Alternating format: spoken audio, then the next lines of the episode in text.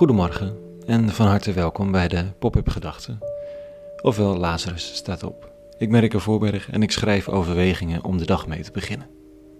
Vandaag met de titel De Cynicus gezien. Pop-up Gedachten, maandag 24 augustus 2020.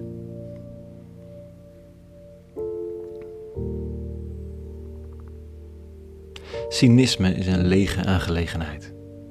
Dat weet de cynicus ook wel, maar het is toch hardnekkig. Het maakt dat er vrijwel niets goed is. En als het wel zo is, dan wordt het schoorvoetend en mokkend toegegeven. Cynisme wil er niet aan, wil niet in beweging komen, wil zich niet gek laten maken. En we kennen het allemaal, hè? Behalve kinderen, die kennen het in het begin nog helemaal niet.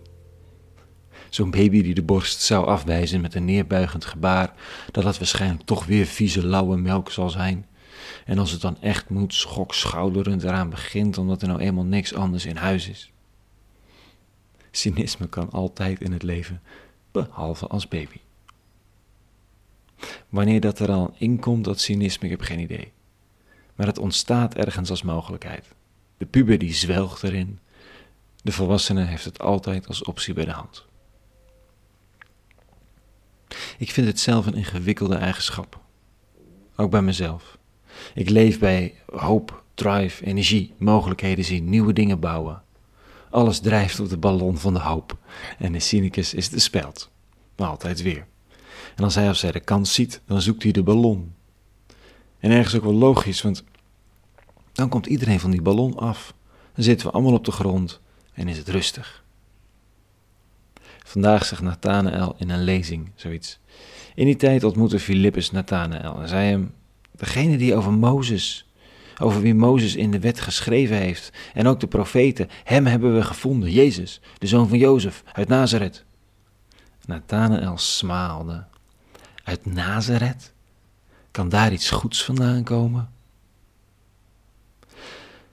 Nathanael had zich met rust onder een vijgenboom genesteld en dan komt er zo'n Filippus met een hemelhoog bericht. Dat kan Nathanael, dan kan Nathanael overeind komen en de boel najagen.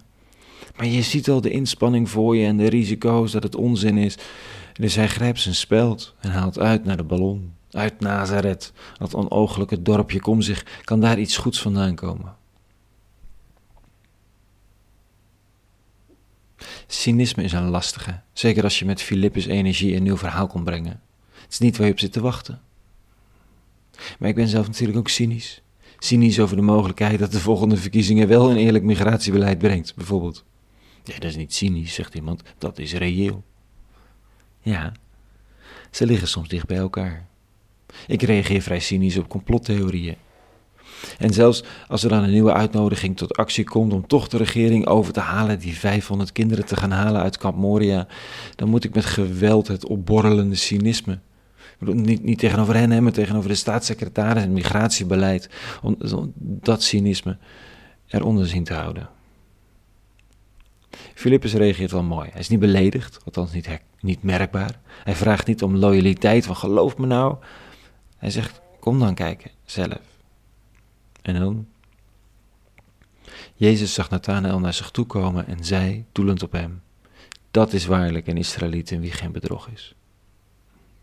Hm. Jezus heeft een wat hogere pet op van cynisme dan ik. Hij waardeert het cynisme als eerlijk recht door zeeachtigheid. Precies wat de cynicus wil zijn, hè? Hij wil geen mooie verhalen, geen opgeklopte show. En het wordt hem of haar meestal niet in dank afgenomen. Het is, het is een beetje alleenig wat meegaan met de flow van het moment wordt veel meer gewaardeerd. Maar hier ziet iemand van een afstandje al wie Nathanael is en waardeert zijn cynisme.